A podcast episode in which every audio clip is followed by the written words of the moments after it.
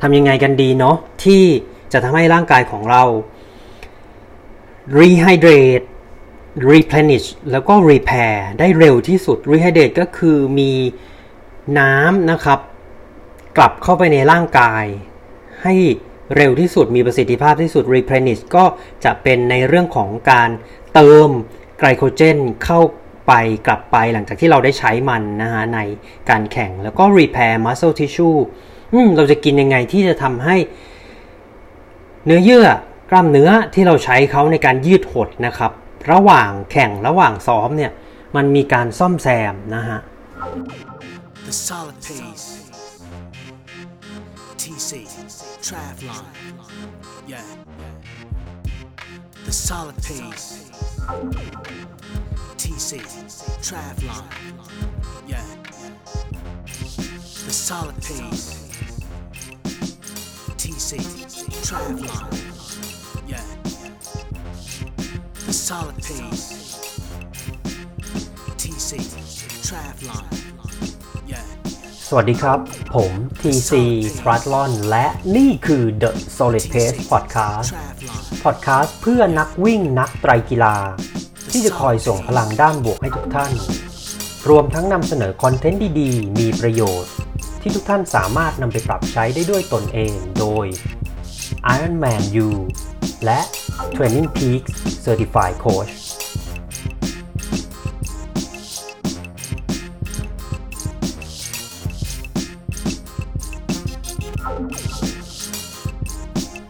วันนี้คุณสามารถรับฟัง The Solid Pace Podcast ได้ 4 ช่องทางที่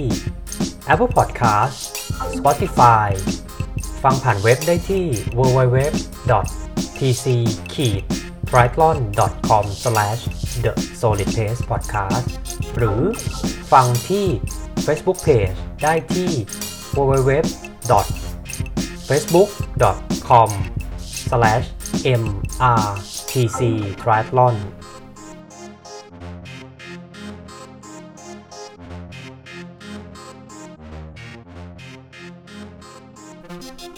หากคนกำลังซ้อมเพื่อเตรียมตัวเข้าแข่งขันในรายการ วิ่งมาราธอนหรือไตรกีฬาที่ต่างประเทศ และต้องการมีผู้ช่วยที่คอยดูแลเรื่องตั๋วเครื่องบิน การเดินทางระหว่างสนามบิน การท่องเที่ยวหลังจากแข่งและการรับส่ง ครอบครัวและนักกีฬาในระหว่างวันแข่ง เรายินดี เสนอแพ็กเกจทัวร์ที่ เหมาะกับทุกๆทท่านในการเข้าแข่งมาราธอนและไตรกีฬาในประเทศต่างๆ สนใจรายละเอียด คลิกเข้าไปดูที่เว็บไซต์เลิศสิริ travel com l e r t s i r i t r a v e l com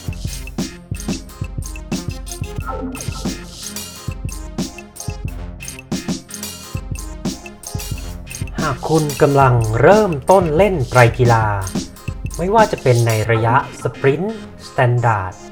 70.3 หรือ Full Distance Ironman หรือกำลังฝึกซ้อมเพื่อลง mini marathon half marathon หรือ full marathon และต้องการหาโค้ชที่มีความรู้และประสบการณ์ ที่ได้รับการรับรองจาก Ironman และ Training Peaks คุณสามารถดูรายละเอียด online coaching service ของเราได้ที่ www.tc-triathlon.com/coachingpackage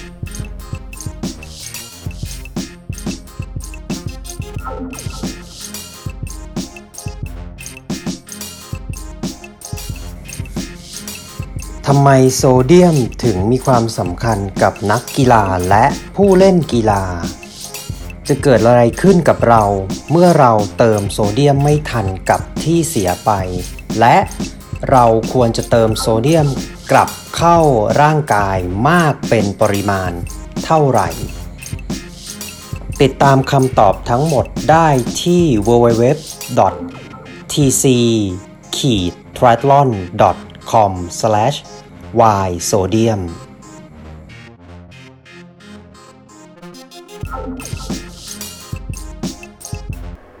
สวัสดีครับ ยินดีต้อนรับทุกท่านนะครับ เข้าสู่ TC Triathlon Live Audio Room นะฮะ ก็ขออนุญาตแนะนำตัวนะครับ ผมชื่อเก่งนะครับ ธนากรชีพทำรงนะครับ ก็ทำงานนะครับ เป็น podcaster นะฮะ ที่ The Solid Pace Podcast ฟังได้ที่ Apple Podcast Spotify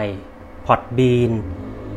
Google Podcast นะครับ แล้วก็เว็บไซต์ที่ www.tc-triathlon.com/the solid pace podcast นะฮะ ทั้งนี้ทั้งนั้นก็ยังทำงานเป็นโค้ชวิ่ง โค้ชไตรกีฬานะครับ ก็เป็น Ironman U และ Training Peak Level 2 Coach นะครับ ก็เข้าไปอ่านบล็อก ติดตามคอนเทนต์ได้นะฮะ ที่ www tc ขีด triathlon com นะครับ แล้วก็ถ้าใครชื่นชอบในส่วนของ Facebook นะครับ ก็ตามไปกดไลค์กดแชร์กันได้นะฮะ ที่ facebook com mrtc triathlon นะครับผม ก็เป็นไงกันบ้างฮะ ทุกๆทท่านตอนนี้ ก็เปิดปีมาจะครบ 2 เดือนแล้วนะครับ ได้ทำในโปรเจกต์ วางแผน สิ่งที่อยากจะทำอะไรอย่างไรก็เข้ามาพูดคุยคอมเมนต์กันได้นะครับ วันนี้ฮะก็เป็นเนื้อหาดีๆ ที่อยากจะมาแชร์ให้ทุกท่านฟังนะครับ คือจริงๆก็เป็นส่วนที่ผมอยากรู้ด้วยแหละ คือเรื่องของ nutrition หรือเรื่องของโภชนาการ เรื่องของการกินนั่นเองอะ่ะพูดง่าย ๆนะครับ เนื้อหาวันนี้ทั้งหมดนะครับจะมาจากการอ่านแล้วก็ย่อเนื้อหานะครับ ให้เข้าใจง่ายให้ย่อยง่ายนะฮะจากหนังสือ Essential of Strength Training and Conditioning นะครับ เนื้อหาวันนี้จะอยู่ในบทที่ 10 นะครับ chapter 10 ชื่อว่า Nutrition Strategy for Maximum Performance นะครับ ก็แปลเป็นไทยนะฮะง่ายๆก็คือในเรื่องของแผน การที่เราจะดูแลเรื่องโภชนาการ เพื่อที่จะสามารถทำให้ตัวเราร่างกายของเรานะครับ มี performance ที่อยู่ในจุดที่ดีที่สุดให้ได้นะฮะก็เดี๋ยววันนี้มาคุยกันครับ มาไล่เรียงกันว่าเนื้อหามันจะมีเรื่องอะไรบ้างนะฮะในบทที่ 10 Nutrition Strategy for Maximum Performance นะครับจากหนังสือ Essential of Strength Training and Conditioning นะครับซึ่งเป็นหลักสูตรของ National Strength and Conditioning Association ในการสอบ CSCS นะครับหรือว่า Certified of Strength and Conditioning Specialist นะครับก็เพื่อไม่ให้เป็นการเสียเวลานะฮะเดี๋ยวผมขออนุญาตเริ่มเลยนะครับ ในเนื้อหาบทนี้นะฮะบทที่ 10 เขาจะพูดถึง 4 ประเด็นครับ ก็คือในเรื่องของ recommendation คำแนะนำที่ผู้อ่านเนี่ยสามารถเอาไปใช้นะครับเป็น pre race ก่อนแข่ง during race ระหว่างแข่ง แล้วก็ post race หลังแข่งนะฮะเรื่องที่2ที่เขาจะพูดก็คือเรื่องไกด์ไลน์นะครับคำแนะนำในเรื่องของเวทเกนการเพิ่มน้ำหนัก เวทลอสการลดน้ำหนักนะฮะ เรื่องที่ 3เขาก็จะพูดถึง eating disorder นะครับ หรือโรคหรืออาการผิดปกติที่เกี่ยวกับการกินอาหาร อืมมันจะมีอะไรบ้างนะฮะ แล้วก็เขาจะแบ่งประเด็นย่อยออกเป็น 2 ประเด็นก็คือเรื่องของทรายหรือเรื่องของสัญญาณที่จะทำให้เราเห็นว่า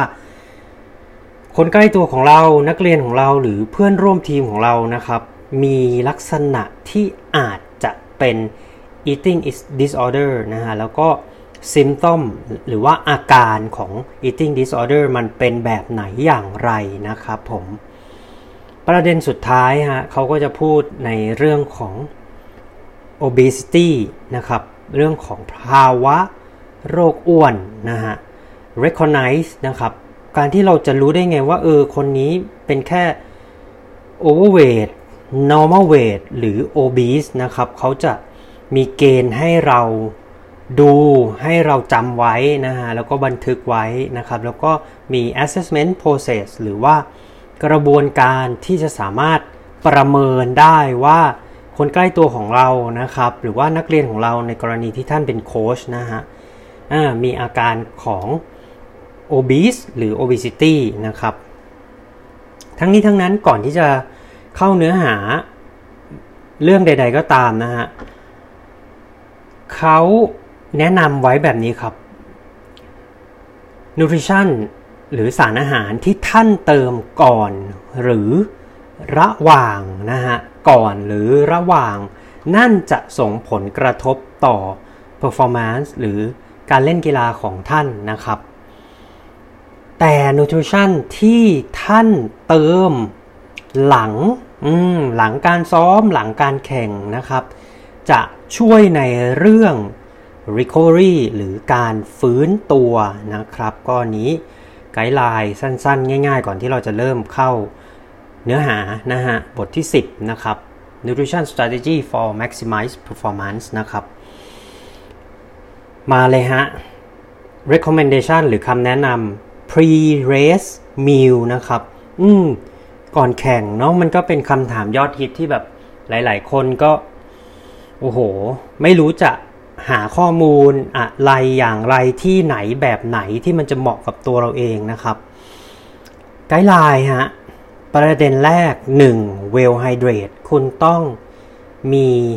การดื่มน้ำนะครับ แล้วมีน้ำที่เราสะสมในร่างกายนะครับ อยู่ในภาวะที่พอเหมาะนะฮะ well hydrate 2 ก็คือคุณต้องให้ความสำคัญในเรื่องของคาร์โบไฮเดรตหรือว่า carb นะครับ ซึ่งเรื่องของคาร์โบไฮเดรตนะฮะจะส่งผลกระทบต่อระดับกลูโคสในเลือดนะฮะระดับน้ำตาลในเลือด แล้วก็ระดับไกลโคเจนนะครับไกลโคเจนนั่นก็คืออะไรคือเป็นรูปแบบที่ร่างกายเรานะครับจะเป็นเหมือน สารนะครับ ที่ร่างกายเราจะดึงสิ่งนี้ไปนำไปเพื่อใช้พลังงานนะครับ เมื่อความเข้มข้นมันมากกว่า 70%ของระดับ VO2 max เรานะฮะอืมอ่ามาต่อที่ p l e s meal นะครับเขาก็เน้นย้ำในเรื่องของอาหารที่เราคุ้นเคย มีส่วนผสมของไขมันและ เบอร์ในปริมาณที่ต่ำนะฮะเหตุผลคือนะครับเขาต้องการให้ pre-race meal หรืออาหารที่เราเติมก่อนแข่งนั้น ถูกดูดซึม ถูกย่อยนะครับ แล้วก็ถูกกำจัดออกไปจากบริเวณกระเพาะอาหารของเราโดยเร็วที่สุดนะฮะแล้วก็อีกเหตุผลหนึ่งก็คือ minimize GI distress นะครับ ก็คือลดภาวะความตึงเครียดหรือการทำงานหนักของระบบย่อยอาหารนะฮะ สรุปคือกินอาหารที่มีคาร์บคุ้นเคย แล้วก็มีส่วนผสมที่เป็นไขมันหรือไฟเบอร์ที่น้อยนะครับ เพื่อให้ระบบย่อยอาหารเราไม่ทำงานหนักจนเกินไปนะฮะ แน่นอนครับ ทุกๆทท่านจะมีคำถามว่า เช้าวันแข่งในกรณีที่วันแข่งเป็นการแข่งมาราธอนฮาฟมาราธอนก็ต้องแข่งเช้ามืดไตรกีฬาก็อาจจะแข่งเช้าตรู่6โมง7โมงอะไรอย่างนี้นะครับเออเราจะมีวิธีไกด์ไลน์ที่จะกินอย่างไรสำหรับ pre-race meal นะฮะหนังสือ Essential of Strength Training and Conditioning เขาแนะนำไว้งี้ฮะในตอนที่เราตื่นขึ้นมานะครับ แน่นอนเราอดอาหารถูกไหมฮะเรานอน 8 ชั่วโมงถึง 10 ชั่วโมง พออดอาหารปุ๊บนะครับระดับน้ำตาลในเลือดมันจะต่ำรวมถึงระดับไกลโคเจนนะครับในตับอ่อนมันก็จะต่ำต่ำนะฮะเสร็จปุ๊บนะครับแน่นอนเราต้องเติมเข้าไปฮะถามว่า time gap หรือช่วงเวลาที่เราจะเติมมันควรจะอยู่ที่ประมาณเท่าไหร่ เขาให้ไกด์ไลน์ไว้นะครับอย่างนี้ฮะให้เราเติมนะครับ2-3ชั่วโมงก่อนที่จะถึงเวลาสตาร์ทจะถึงเวลาเริ่มต้นแข่งนะฮะเพื่อเพิ่มระดับไกลโคเจนนะครับ แล้วก็ระหว่างแข่งนะฮะให้ใช้การกินในลักษณะที่เป็นของว่างหรือของที่ย่อยให้ ย่อยง่ายและมีคาร์โบไฮเดรตสูง แล้วก็ sport drink นะครับหรือเครื่องดื่มที่ให้พลังงานสูงนะฮะอืมแล้วก็ก่อนแข่งนะครับ ก็เติมประมาณ 1-2 ชั่วโมงก่อนแข่งนะฮะส่วนจำนวนนะครับจำนวนเนี่ยหลาย ๆ คนก็ยังสับสนแล้วก็ยังไม่แน่ใจเนาะว่าเราจะ เติมในปริมาณมากหรือน้อยเท่าไหร่ดีนะครับผมแน่นอนทุกคนรู้ในเรื่องของ carbo loading นะฮะแต่เราก็อาจจะยังไม่ชัวร์เนอะว่ามันควรจะเป็นมากแค่ไหนถึงจะเรียกว่ามากโหลด แค่ไหนถึงจะเรียกว่าโหลดมากโหลดแค่ไหนถึงจะเรียกว่าไม่พอนะฮะน้ำหนักตัวเราเท่าไหร่นะครับ ก็อืมเขาให้เขาให้ guideline ไว้อย่างนี้ฮะคือการ carbo load นะฮะให้โหลด 8 ถึง 10 กรัมของคาร์โบไฮเดรตต่อน้ำหนัก ตัว 1 กิโลกรัมต่อวันนะครับ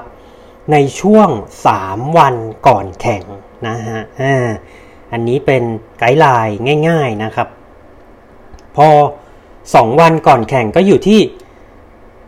10 ถึง 12 กรัม ของคาร์โบไฮเดรตต่อน้ำหนักตัว 1 กิโลกรัมต่อวันนะฮะ อันนี้เป็นหลักการที่ใช้ได้เลยนะครับ ในเรื่องของการทำ carbo loading หรือการกักตุนอะพูดง่ายๆเนาะกักตุนคาร์โบไฮเดรตไว้ มันจะมีคำถามแน่นอนว่า แล้ว 1 กรัมเนี่ยมันจะประมาณเท่าไหร่นะฮะผมอาจจะยกตัวอย่างง่าย ๆนะครับ 1 กรัมเนี่ยมันมี ถ้าเราลองนึกสิ่งที่ใกล้ตัวเราก็อะช้อนชาหรือช้อนอาหารอะตักขึ้นมานะครับ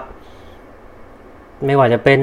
ข้าว ไม่ว่าจะเป็นมันฝรั่งบดนะฮะตักขึ้นมาเนี่ยแน่นอนอันนี้คือประมาณประมาณนะฮะหกรัมนะครับ ก็ลองเอาตัวสูตรหรือ guideline ตรงนี้ไปใช้กันนะครับผม during event ครับ มาถึงในส่วนของระหว่างแข่งอืมถ้าเป็น endurance sport นะฮะ ถ้าเป็น endurance sport นะครับ เขาแนะนำให้เติม carb นะครับ อยู่ที่ประมาณ 30 ถึง 150 กรัมต่อชั่วโมงนะฮะ ทั้งนี้ทั้งนั้นเราจะเห็นเลยว่า range หรือระยะห่างเนี่ยมันเยอะมาก ถ้าเรา 30 กับ 150เนี่ยมัน 5 เท่านะครับ เพราะฉะนั้นทุกทุกท่านต้องพยายามหา ริมาณกรัมของคาร์โบไฮเดรตที่ท่านจะเติมแต่ละชั่วโมงที่เหมาะสมกับตัวท่านนะครับ ส่วนเหตุผลที่ท่านควรจะเติมคาร์โบไฮเดรตนะฮะหนึ่งคือแน่นอนไกลโคเจน รักษาระดับไกลโคเจน ซึ่งเป็นแหล่งพลังงานของร่างกายเอาไว้นะครับ 2. นะฮะทำให้ภาวะเหนื่อยล้าอ่อนล้าของท่านเนี่ยถูกยืดระยะออกไปนะครับ แล้วก็ 3 ในเรื่องของ performance หรือ ประสิทธิภาพการเล่นกีฬาของท่านนะครับ ก็จะเพิ่มมากขึ้นนะฮะทั้งนี้ทั้งนั้นในเรื่องของประเภทของคาร์บนะครับเขาแนะนำให้ทานนะครับหรือเติมคาร์โบไฮเดรตในหลาย ๆ ประเภทหรือ multiple type นะครับเพื่อเพิ่ม rate of absorption คือความเร็วหรืออัตราเร่งของการ ดูดซึมของการซึมซับของร่างกายนะฮะเรารู้แล้วนะครับในเรื่องของไกลโคเจนนะครับ สิ่งหนึ่งนะฮะที่ทำให้นะฮะเกิดฟาทีกหรือความเหนื่อยล้า แน่นอนระดับไกลโคเจนลดลงแล้วก็อีกสิ่งหนึ่งที่เราจะลืมไปไม่ได้เลยก็คือเรื่องไฮเดรชันนะครับ เมื่อระดับไกลโคเจนลดลง แล้วก็ระดับน้ำในร่างกายลดลง นั่นจะเท่ากับความเหนื่อยล้า ความอ่อนล้าก็จะเข้ามาหาท่านนะครับผม guideline สั้นๆ ง่ายๆสำหรับนักกีฬา endurance นะครับคาร์โบไฮเดรตนะฮะ อยู่ที่ประมาณ 30 ถึง 150 กรัมนะครับ ต่อชั่วโมง ดื่มน้ำ250 ถึง 300 ml ต่อ 20 นาทีนะครับ carb ที่อยู่ใน sports drink คาร์โบไฮเดรตที่อยู่ใน sports drink ควรจะมีความเข้มข้นอยู่ที่ 5 ถึง 10%นะครับ โซเดียมควรจะอยู่ที่ประมาณ 500 ถึง 700 มิลลิกรัมของโซเดียมต่อน้ำ1ลิตรนะฮะอะหลาย ๆ คนอาจจะงงเนาะมิลลิกรัมมันคืออะไรนะครับ มิลลิกรัมนี่จะเป็นหน่วยย่อยของกรัมนะครับ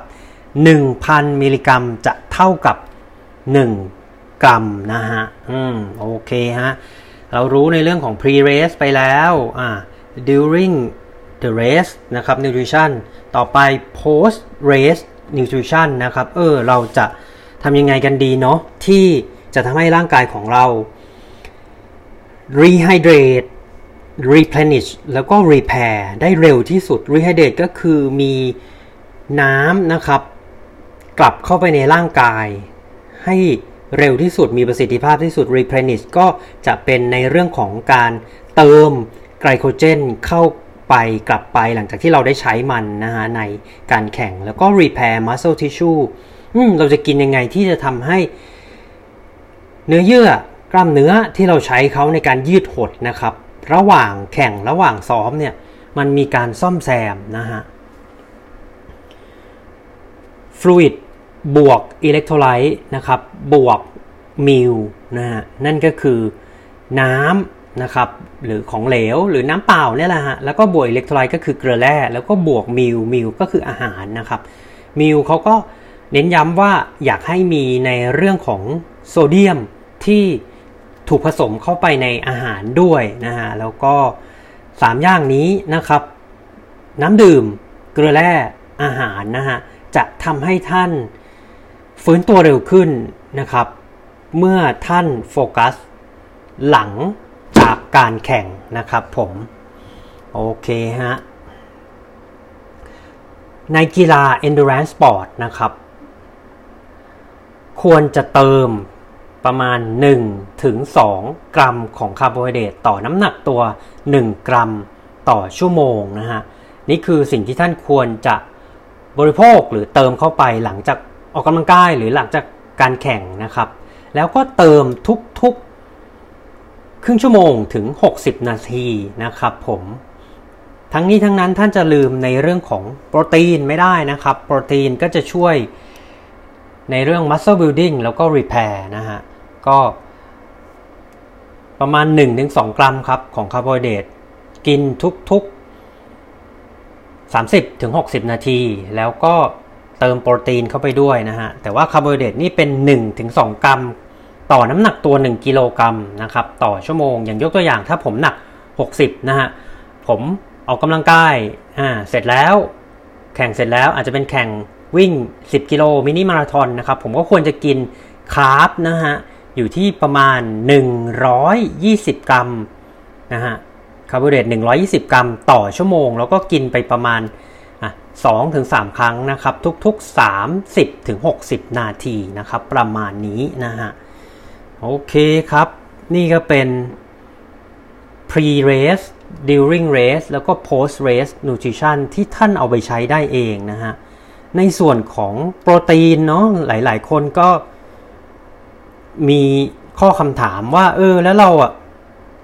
เป็นนักกีฬาแบบ beginner เราควรจะต้องแบบโฟกัสไหมที่ไอพวก pre race during race post race ทั้งในส่วนที่เป็นคาร์บอะ hydration หรือโปรตีน ควรนะฮะ ทุกทุกท่านไม่ว่าจะเล่นในอยู่ระดับไหนนะครับ ท่านควรที่จะโฟกัสในเรื่องของการทานอาหารการเติมพลังงาน ให้ทันกับสิ่งที่ท่านได้สูญเสียไปในระหว่างซ้อมในระหว่างแข่งนะครับ เพื่อที่ท่านจะสามารถฟื้นตัวได้เร็วและพร้อมที่จะซ้อมในเซสชั่นถัด ๆ ไปนะครับ โปรตีนที่แนะนำนะครับสำหรับ beginner to mid level นะฮะก็คือในระดับเริ่มต้นถึงในระดับกลางนะครับ ก็จะอยู่ที่ประมาณ 1 ถึง 1.1 กรัมต่อน้ำหนักตัวนะครับ สมมุติผมน้ำหนัก 60 ผมก็ควรที่จะกินนะฮะหลังแข่งนะครับประมาณ 60 กรัมนะฮะโปรตีนนะฮะถ้าเป็นในระดับ Elite Endurance นะครับ ก็จะอยู่ที่ประมาณ 1.5 นะครับ ขึ้นไปนะฮะหลังแข่งเนี่ย แน่นอนถ้านักกีฬาที่น้ำหนักตัวอะ60 กิโลกรัมนะครับ เขาต้องกิน 1.5 กรัมต่อน้ำหนักตัวนะฮะ เขาก็ต้องกิน ไปอยู่ที่ประมาณ 90 กรัมนะครับโปรตีนหลังจากแข่งนะฮะนี่ก็เป็นไกด์ไลน์ที่เราได้มาทบทวนเอาเป็นว่าผมก็มาแชร์จากหนังสือนะครับ มาพูดให้ทุกๆท่านฟัง ย่อยข้อมูลให้ทุกๆท่านฟังจะได้นำไปใช้แล้วก็สามารถมีความสุขกับการเล่นกีฬาได้มากขึ้น แล้วก็ทำให้ท่านมี performance ที่ดีนะครับผม สรุปขมวดรวมอีกทีเลยฮะ nutrition สำหรับกีฬาที่มันเป็น aerobic endurance ก็คือเล่นนานๆ 30 นาทีขึ้นไปอะไรเงี้ย แน่นอนวิ่ง 3 กิโล 5 กิโล 10 กิโลฮาฟฟูลไตรกีฬาทุกระยะนะครับว่ายน้ำทางไกลนะครับ ปั่นจักรยานทางไกล เป็น endurance เป็น aerobic endurance sport ทั้งสิ้นนะครับ อืม ท่านควรที่จะมี guideline นะครับที่ท่านสามารถจำได้ง่าย ๆ ว่าเออเนี่ยเราควรจะเติมแบบนี้นะ แบบนี้นะนะครับแล้วก็ถ้าท่านมีการซ้อมที่มากกว่า 90 นาทีต่อวันนะครับ guideline ที่ผมจะพูดต่อไปนี้มีความสำคัญมากๆนะฮะที่ท่านควรที่จะมีการเติมนะครับทั้งก่อน แล้วก็ระหว่างแล้วก็หลังนะครับ อะถ้าเรามาดูกันที่ก่อนเนาะท่านก็ควรที่จะกินคาร์โบไฮเดรตเติมคาร์โบไฮเดรตนะครับ ประมาณ 1-4 กรัมนะครับ ต่อน้ำหนักตัว 1 กิโลกรัมต่อวัน แล้วก็โปรตีนนะครับ 0.15 ถึง 0.25 กรัม ต่อน้ำหนักตัว 1 กิโลกรัมต่อวัน แล้วระยะเวลาที่กินก่อนที่จะแข่งก่อนที่จะซ้อมเนี่ยก็ควรที่จะอยู่ประมาณ3ถึง4ชั่วโมงนะครับ อย่างที่เมื่อกี้เราพูดกันไปเนาะคาร์บนะครับที่ท่านกินเนี่ยควรจะเป็นหลายๆรูปแบบของคาร์โบไฮเดรตนะฮะอืมเพื่อเร่งหรือกระตุ้นให้ร่างกายของท่าน ย่อยได้เร็วย่อยได้ง่ายมากขึ้นนะครับสำหรับในเมืองไทยครับ แน่นอนเราต้องซ้อมเราต้องแข่งในภาวะที่มันเป็นอากาศร้อนนะครับ โซเดียมควรจะอยู่ที่ 500 ถึง 700 มิลลิกรัมนะฮะในต่อน้ำหนึ่งลิตรนะครับ แล้วก็คาร์โบไฮเดรตที่กินใน sports drink ก็ควรจะมีความเข้มข้นประมาณ 5 ถึง 10%ความถี่ของการดื่มนะครับ ก็ประมาณ 20 ถึง 30 นาทีต่อการเติม 1 ครั้งนะครับผม อันนี้ก็เป็น Nutrition ที่อะ ให้ไว้นะฮะ Nutrition Strategy แผนการเติมพลังงานสำหรับนักกีฬา Aerobic Endurance นะครับผม คราวนี้มาถึงในเรื่องของ body comp ฮะ body composition หรืออการที่เราจะทานเพื่อที่จะเปลี่ยนสัดส่วนหรือเปลี่ยนสภาพร่างกายเนี่ย เออ มันเป็นไปได้ไหม อย่างที่เมื่อกี้พูดในตอนแรกนะครับ เขาก็จะมี แผนที่เราสามารถกินเนี่ยเพื่อเกณฑ์เวทเพิ่มน้ำหนัก หรือเพื่อเวทลอสหรือลดน้ำหนักนะครับ ก่อนอื่นนะครับผมขอทำความเข้าใจกับทุกท่านนะครับ ในเรื่องของการเผาผลาญต่อวันนะครับ total energy expenditure นะฮะ หรืออัตรา การใช้พลังงานต่อวันนะครับ มันจะประกอบด้วย 3 ส่วนก็คือ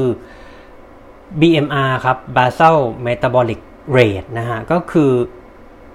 การเผาผลาญที่ทำให้ร่างกายเราอะมีชีวิตอยู่ได้นะครับ หัวใจเต้น สมองสั่งการ เลือดไหลเวียน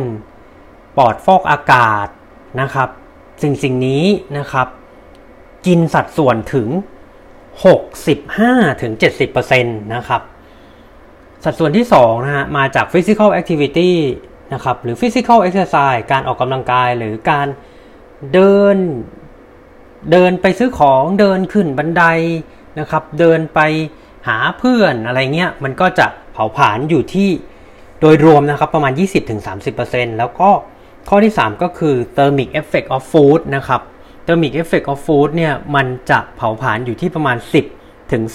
15% thermic effect of food ก็คือ พลังงานที่ใช้เพื่อย่อยดูดซึมแล้วก็กักเก็บอาหารนะครับผมอันนี้เป็น 3 ตัวแปรหลักที่เกี่ยวเนื่องกับ total energy expenditure หรืออัตราการใช้พลังงานต่อวันของทุกๆทท่านนะฮะ เออเกณฑ์เวททำยังไง เกณฑ์เวทนะครับผมแน่นอน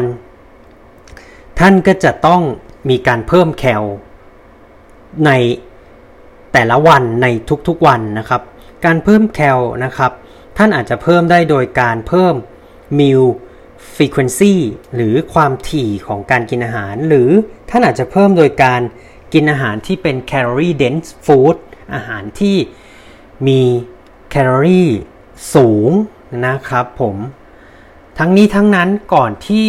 ท่านจะเข้าสู่แบบโปรแกรมการเพิ่มน้ำหนักนะครับ อยากให้ทุกๆทท่านนะครับ มีการปรึกษา dietitian นะครับนักกำหนดอาหารหรือ nutritionist นะครับนักโภชนาการอาหารนะฮะเพราะเราจะไม่คือตัว personal trainer นะครับหรือว่า strength and conditioning specialist นะครับก็จะไม่สามารถ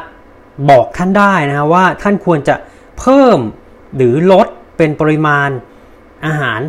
จุดๆกรัมจุดๆแคลนะครับ มันจะเกินขอบข่ายหน้าที่ของ personal trainer และ strength and conditioning specialist นะครับ โดยรวมนะฮะ ไม่ว่าจะเป็นในเรื่องของการเพิ่มน้ำหนักนะครับเวทเกนหรือเวทลอสนะฮะ ประเด็นที่เขาให้ความสำคัญมากก็คือนะครับประเด็นที่หนังสือ Essential of Strength Training and Conditioning ให้ความสำคัญนะคือเรื่องของ total cal หรือแคลรวมทั้งหมด แล้วก็ diet adherence นะครับหรือว่าความสามารถที่จะอยู่กับนิสัย หรือระเบียบวินัยการกินเนี่ยในระยะเวลานานๆนนะครับ นี่คือปัจจัยสำคัญมากที่สุด นะฮะที่ท่านจะเพิ่มน้ำหนักหรือท่านจะลดน้ำหนักนะครับ แล้วก็เน้นย้ำนะครับ ในส่วนของเวทลอสนะฮะท่านจะต้องมีการปรึกษา dietitian นะครับนักกำหนดอาหารแล้วก็ nutritionist นักโภชนาการ การวางแผนที่จะทำ weight loss ก็ควรจะมีลักษณะ individualize นะฮะ คือเป็นเฉพาะบุคคลนะครับ easy for adherence นะครับ คือง่ายกับการที่ท่านจะเอาแผนเนี่ย weight loss nutrition plan เนี่ย เอามาใช้กับชีวิตประจำวัน แล้วก็ทั้งนี้ทั้งนั้นก็ยังจะต้องคำนึงถึงในเรื่องของประวัติทางการแพทย์ ความชื่นชอบของอาหารนะครับ แล้วก็ถ้าท่านเป็นนักกีฬาแต่ท่านต้องการลดน้ำหนักนะครับท่านก็ต้องคำนึงถึงว่าตอนนี้ท่านกำลังฝึกซ้อมนะครับ ใน periodization ไหนนะครับ มันเป็นช่วงที่ต้อง peak ไหมนะครับ ต้อง peak เพื่อไป perform ไหม ถ้าต้อง peak เพื่อไป perform เนี่ย ก็ท่านอาจจะยังไม่สามารถที่จะลดน้ำหนักได้มากอย่างใจที่ท่านอยากจะทำนะครับ อันนี้ก็เป็นสิ่งที่ฝากไว้นะสำหรับเวทเกนแล้วก็เวทลอสนะครับ คราวนี้ เออ เรามาดูกันครับผม overweight obese มมันมันคืออะไรมันแตกต่างกันยังไงนะครับ จริงๆ อยากจะไล่ตั้งแต่คำว่า underweight นะครับ normal weight overweight obese category 1 obese category 2 แล้วก็ extremely obese นะฮะ คือถ้าแปลใน 6 หัวข้อนี้นะครับ underweight ก็คือน้ำหนักต่ำกว่าเกณฑ์ normal ก็คือน้ำหนักเท่ากับเกณฑ์ปกตินะฮะ overweight น้ำหนักสูงกว่าเกณฑ์นะครับ obese ก็คือมีภาวะของน้ำหนักที่เกินกว่าเกณฑ์เป็นปริมาณมากนะฮะซึ่ง obese เนี่ยจะแบ่งเป็น obese 1 obese 2 นะครับ extreme obese ก็คือมีภาวะโรคอ้วนหรือน้ำหนักเกินกว่าเกณฑ์เนี่ยในลักษณะที่ค่อนข้างสูงมาก ๆ นะครับผมตรงนี้นะฮะ เราจะต้องรู้คำว่า BMI ครับผม BMI คือ Body Mass Index นะฮะ Body Mass Index นะครับ จะคำนวณโดยการเอาส่วนสูงนะครับ ที่เป็นเมตรนะฮะ อย่างยกตัวอย่างผมสูง 170 เซนนะ ก็เป็น 1.7 นะครับ ยกกำลัง 2 นะฮะ 1.7 คูณ 1.7 นะครับ 1.7 คูณ 1.7 แล้วก็ได้เท่าไหร่นะครับผม เอาตัวน้ำหนักของเรานะครับเป็นตัวตั้งแล้วเอาผลลัพธ์จากการที่เราเอาส่วนสูงเป็นเมตรนะฮะอะหารเข้าไปนะครับอืมอย่างยกตัวอย่างนะฮะถ้าผมสูงประมาณ 1.7 นะครับ 1.7 เมตร 1.7 คูณ 1.7 ก็เท่ากับ 2.89 นะฮะ ถ้าผมหนัก 60 นะครับ ก็ 60 ตั้งแล้วก็หาร 2.89 นะฮะ60 หาร 2.89 ก็เท่ากับประมาณ 20 นะฮะ 20 ก็คืออยู่ในเกณฑ์ normal นะครับผม อืม คิดง่ายๆอย่างนี้เลยครับอ่า underweight นะฮะ จะอยู่ที่ BMI ต่ำกว่า 18.5 normal weight นะครับ จะอยู่ที่ 18.5 ถึง 24.9 overweight จะอยู่ที่ 25 ถึง 29.9 สะสะถ้า 30ถึง34.9 ก็จะเป็น obese category 1 นะครับ 35ถึง39.9 เป็น obese category 2 นะครับ แล้วก็สุดท้ายถ้าแตะเลข 4 40 ก็เป็น extreme obese นะครับเรารู้วิธีคำนวณ BMI ไปแล้ว เรารู้แล้วว่า BMI เท่าไหร่ถึงจะจัดอยู่ใน category ไหนนะครับผมแต่ BMI ฮะ ก็ยังมีข้อเสียหรือข้อด้อยฮะ คือ BMI เนี่ยมันจะสามารถวัดได้แค่อะน้ำหนักตัวที่มันเป็นส่วนเกินอะ่ะหรือพูดง่ายๆว่าน้ำหนักตัวที่มันเป็นน้ำหนักที่ควรจะเป็นกับน้ำหนักที่มันเกินมาหรือ body fat นะครับ แต่มันไม่สามารถนะครับ แยกแยะหรือแยกความแตกต่างได้ระหว่างอะ fat หรือไขมันที่มันเกินกับ muscle หรือ bone mass มวลของกล้ามเนื้อหรือมวลของกระดูก เพราะนั้นเราจะเห็นเลยว่ากลุ่มคนที่มีโครงร่างใหญ่ มีกล้ามเนื้อขนาดใหญ่ กลุ่มคนนี้นะครับเขาจะมี BMI ที่ค่อนข้างสูง แต่พอเราไปดูเปอร์เซ็นต์ไขมันเขาโอ้โห เปอร์เซ็นต์ไขมันเนี่ยน้อยมากถึงมากที่สุด เพราะเขาแน่นอนเขาคิดฟิต เขาอาจจะเป็นบอดี้บิ l เดอร์นะครับ หรือว่าเขาอาจจะ strength training แทบจะทุกวันนะครับ แล้วก็อันนี้ก็เป็นข้อจำกัดของ BMI ที่เราสามารถใช้เป็นตัวสกรีนในเรื่องของน้ำหนักได้นะฮะ ตัวสกรีนอีกอันนึงครับผม ที่เราสามารถจะดูได้ว่า เอ้ย ผู้ชายคนนี้หรือผู้หญิงคนนี้นะครับ มี อัตราความเสี่ยงมีความน่าจะเป็นที่อาจจะมีโรคนะครับที่เกิดจากภาวะ obesity นะครับนั่นก็คือเราวัดที่รอบเอวฮะหรือ waist circumference นะครับถ้าผู้ชายมีรอบเอวที่มากกว่า 40 นิ้วนะครับและผู้หญิงมากกว่า 35 นิ้วนะครับกลุ่มคนนี้นะครับกลุ่มคนเหล่านี้มีความน่าจะเป็นมีความเสี่ยงนะฮะที่จะ เกิดโรคที่มาจากภาวะ obesity หรือภาวะโรคอ้วนนะครับผม โอเคฮะนี้เราก็ได้รับรู้แล้วว่าเกณฑ์ที่เราจะดูอะไม่ว่าถ้าเราเป็นโค้ชเนอะเราจะดูนักเรียนของเราเราจะทำยังไง หรือเรามีเพื่อน เรามีลูกพ่อแม่ที่เราจะอะมาดูเรื่อง BMI เขาดูเรื่องรอบเอวเขาเราจะประเมินเบื้องต้นได้แบบไหนอย่างไรนะครับผมอะ เรื่องสุดท้ายครับ eating is disorder นะฮะ eating disorder ก็คือภาวะที่เป็นภาวะการผิดปกติทางการกินอาหารนะครับ ซึ่งจากหนังสือ Essential of Strength Training and Conditioning นะครับเขาจะจัด eating disorder นะครับ อยู่ใน mental health disorder นะฮะ ก็คือความผิดปกติของสุขภาพจิตใจนะครับ อืม ผมจะไม่ขอพูดใน ทุกๆอาการผิดปกตินะครับผมจะขอพูดในเรื่องของ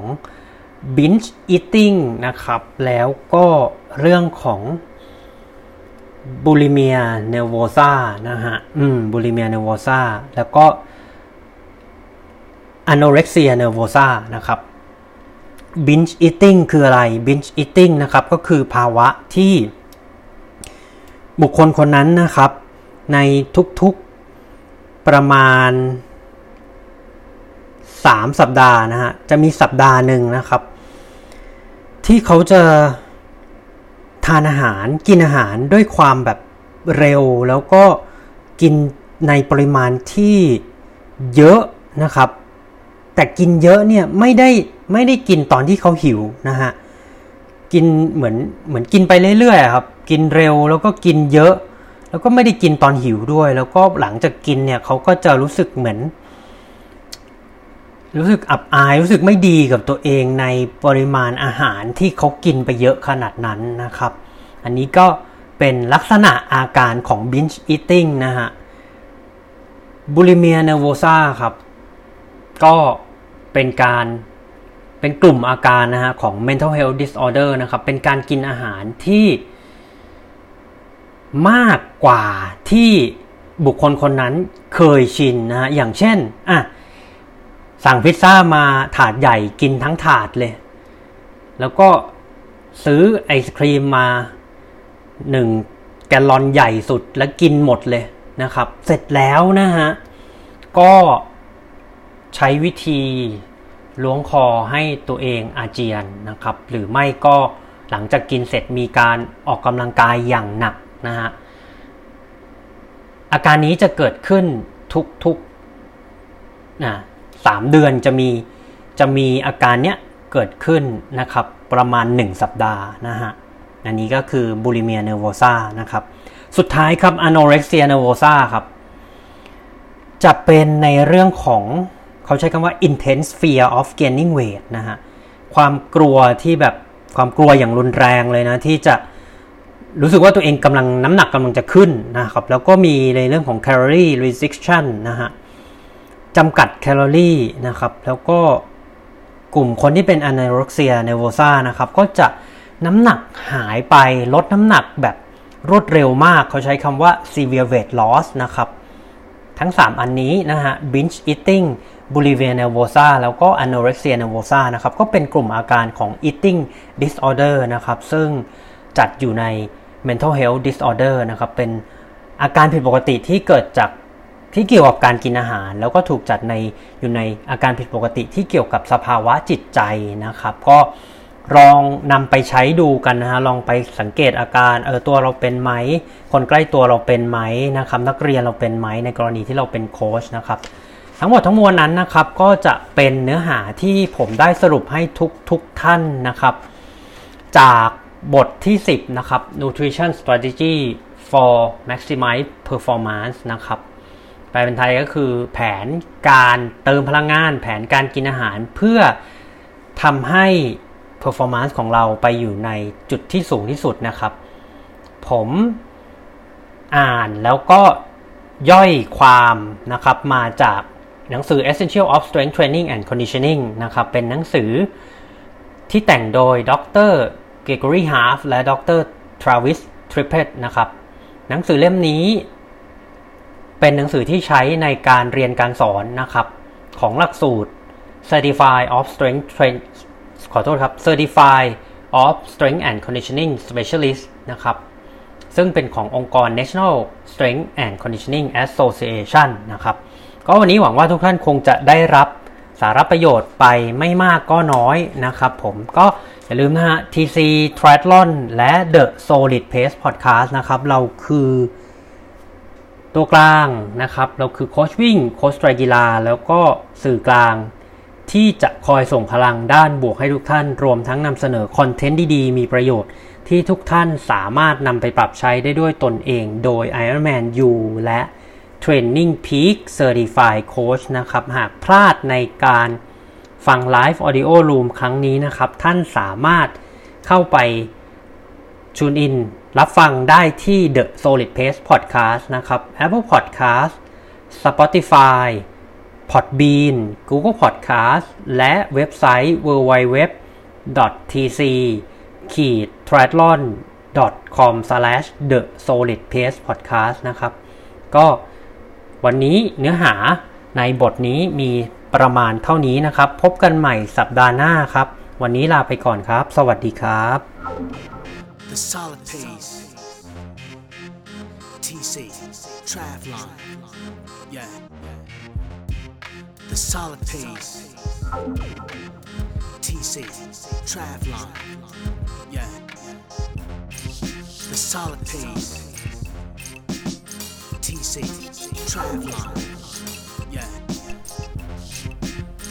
หากคุณมีนักวิ่ง นักไตรกีฬา หรือผู้ที่อยู่ในวงการ endurance sport ไม่ว่าจะเป็นชาวไทยหรือชาวต่างชาติ ที่คุณอยากรู้จัก หรือมีหัวข้อที่คุณอยากให้เราพูดถึง คุณสามารถแนะนำรายการได้ที่อีเมล info at tc triathlon com หรือทักไลน์เรามาได้ที่ Line ID at tc triathlon